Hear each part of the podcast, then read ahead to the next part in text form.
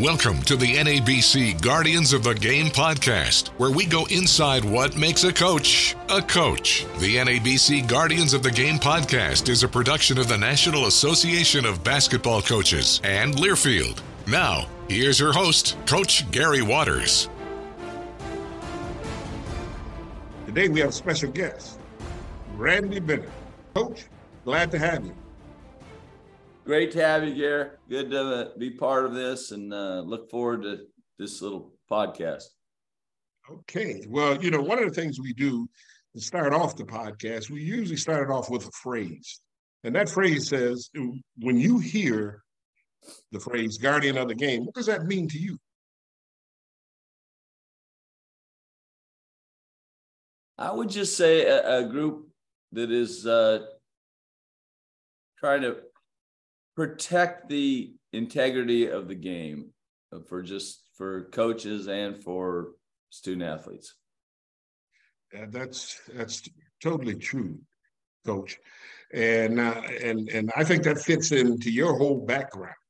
You're the son of a coach, but even take a step further, you played for your coach. Now, how many do that? I don't do that too often. so, when did you see coaching being a part of your future? Uh, pretty early on, I I thought, uh, yeah, I was around it. So you you don't know that it's affecting you when you're young, but it is affecting you. Just you see that lifestyle, and for me, I liked it. I knew I want I wanted to play as long as I could, and when I was done playing, I I, I just always thought I'd go into coaching. So I don't know, probably high school, maybe early college is I always uh, was encouraged to prepare academically for something else, but uh, I was no, I was never going another direction. You know what happens though, you know, for me now being in retirement, you uh, you see different things go on, and one of the things that comes to mind is like what you just said there. Uh, you know, you were prepared to do something else. And, and oftentimes coaches become uh, defined by the game that they're in, that they're working in, and whatever. But there are many other things that you can do in your life because you've been trained to do those other things at an early age. So I get it. I get the understanding.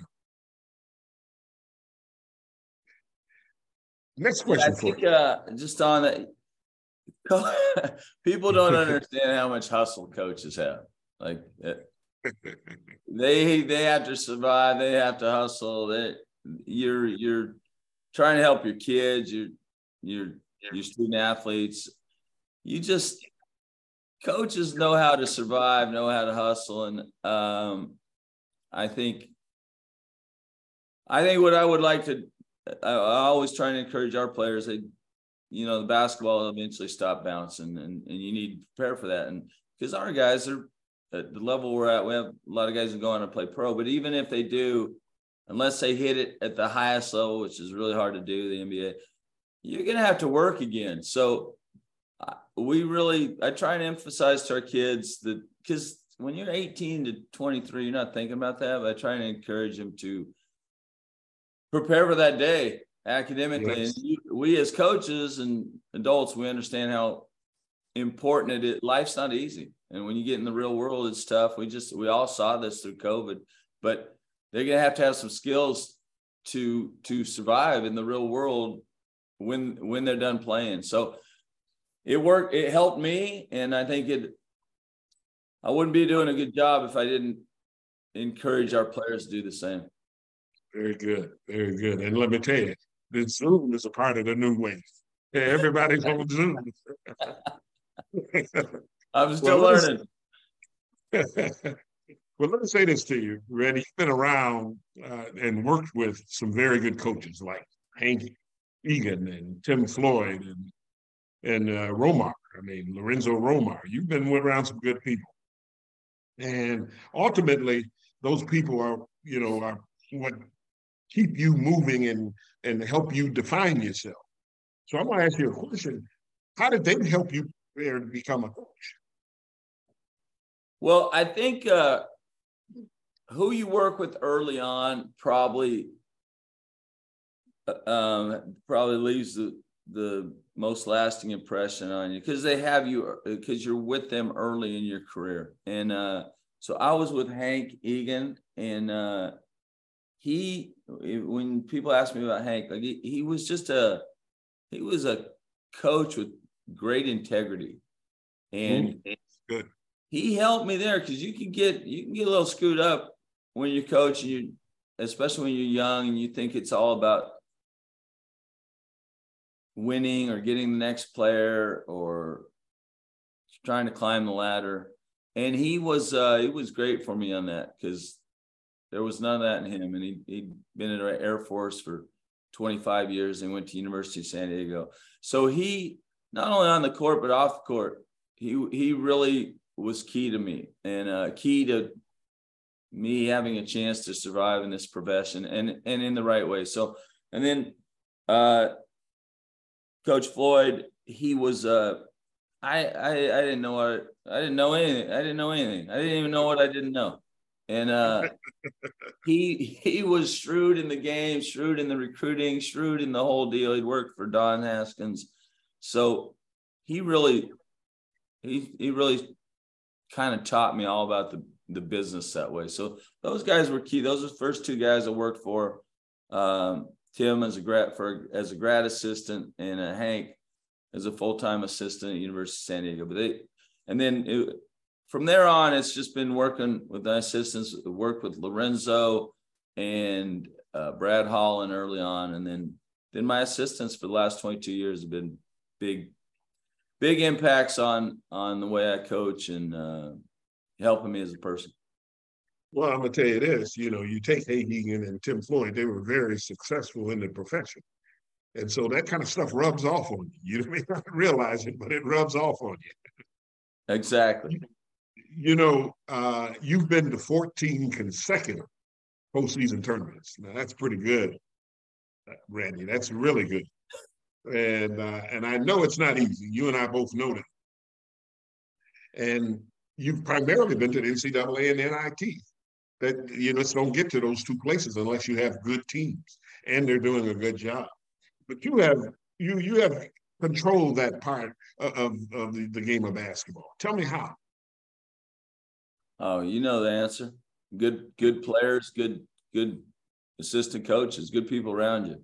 I, have been fortunate. I really have. People think you you're speaking, just trying to be humble, but you, you don't do it without good players. And our players may not be as well known as some other players, but we've had good players. And uh, so that, and then I've had really good assistants. A lot of them uh, have gone on to Division One head coaches and other levels, but it, it you you can't you don't do it by yourself. And I've been really lucky to have good athletic directors and worked at a good place and been here long enough that um, I think they appreciate me, and I certainly appreciate St. Mary's College and all the people I've worked for here.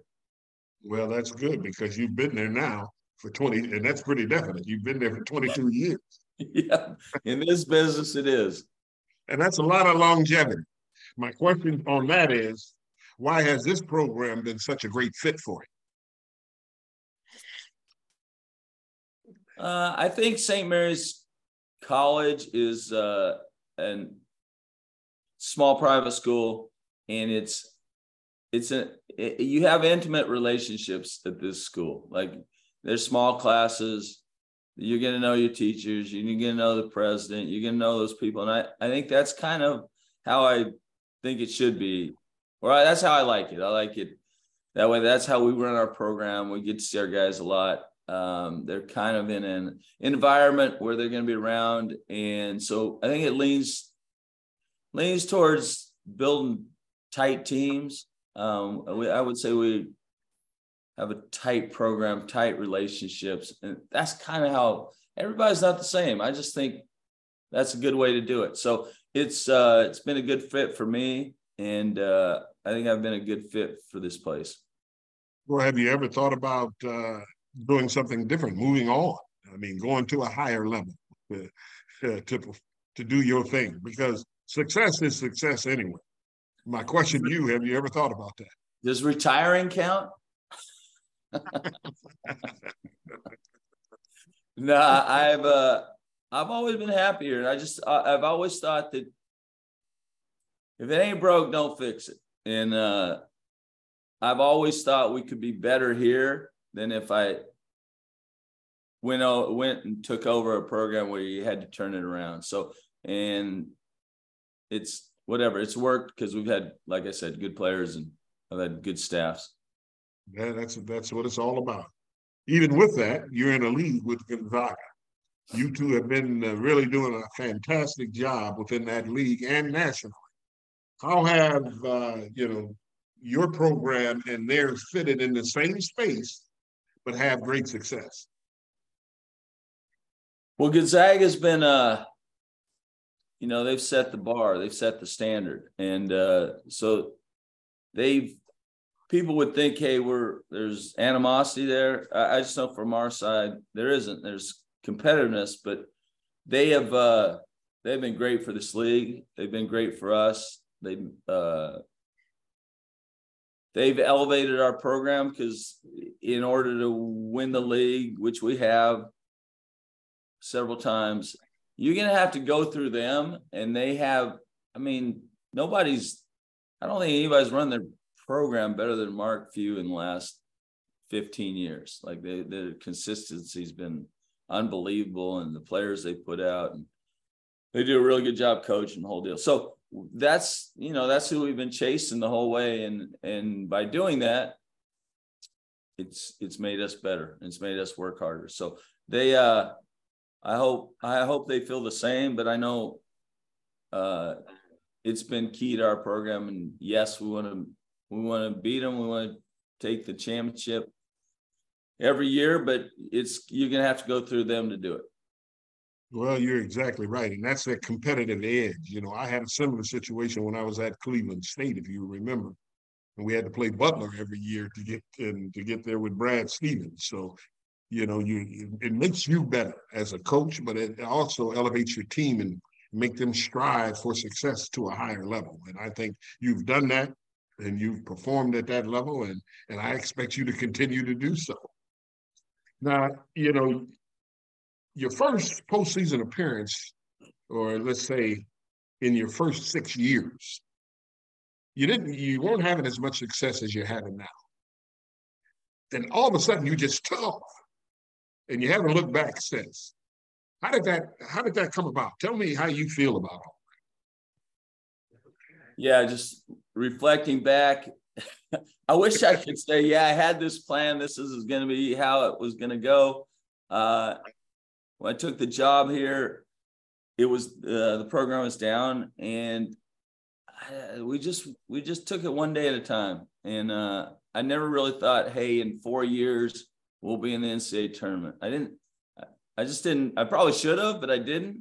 We were just trying to improve each year, and kind of what we're doing now too is just try and get better. And uh, so our fourth year, we made the NCAA tournament. We we just kind of had to piecemeal it together. Then we, however, we, whether it's ju- uh, junior college transfers or a transfer or a leftover from that came here as a freshman with the other coaching staff, and we just we were just trying to figure it out. And uh, we stumbled into the Australian connection.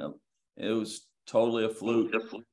And we, yeah, we just kept finding good players here and there. And and after we went made the tournament my fourth year, which now looking back on it is like I don't know how we did that, but we did.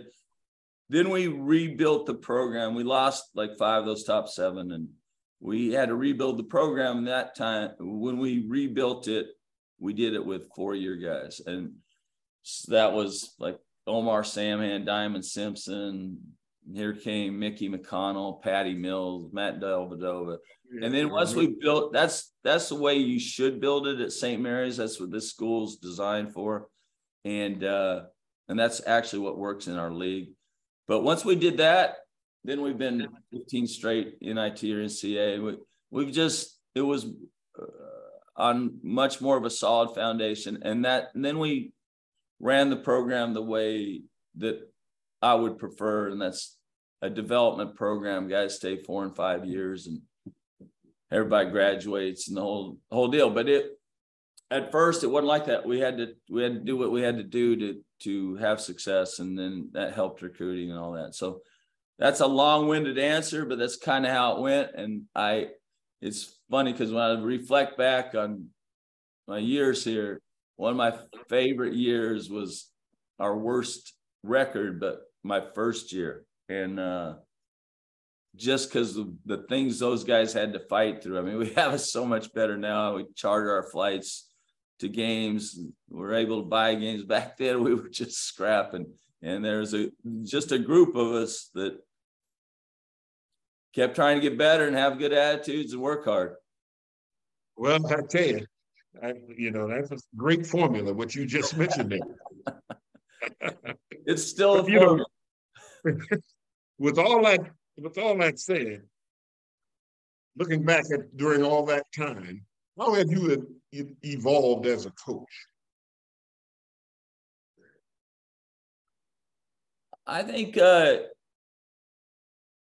if you you know pay attention and work at, at it, just experience will really help you. I think it's helped me. You you don't. It's not year three to year four. All of a sudden, you say, "Gosh, I'm a good coach now." It's not like that. It's like uh, it's like getting fat. It, you know, it happens a little each day. Then all of a sudden, you realize you're a little overweight. So it's uh, you don't even know what's happening, and that's you just keep working at it, and little by little, you look back. I look back 10 years ago, I'm a better coach now than then. I just, I think you get there because of experience. Yeah. You, you just keep seeing things over and over and you learn how to handle those situations. And that's, you know, not just on the court. I think uh, one of the biggest things is um, managing people, dealing with people with trying to make them help them and help them manage their situations as well. And I think early on you're a little a little more feisty and react quicker and maybe overreact. And I'm I'm sure uh, I did that some, but as you get older, you you pause for poise a little bit and and you you can recall past experiences, how you did this or this kid was like this. You just you've seen you just seen so, so many uh at bats, so to speak, that you know how to handle it better. I get it. I get it. And you, uh, you definitely get it. You went through it. the last question I had for you, and uh, this has been good. Uh, it's been great just hearing Just you know, get, I hadn't heard from you in a while, so just to hear your voice felt good. Like what is the most important advice you can give a young coach today that's starting out in the profession? Uh, the thought that jumps to my head right away is be loyal. And uh, mm-hmm. yes, I think as as a head coach, you appreciate that so much from your players and your assistant coaches. I think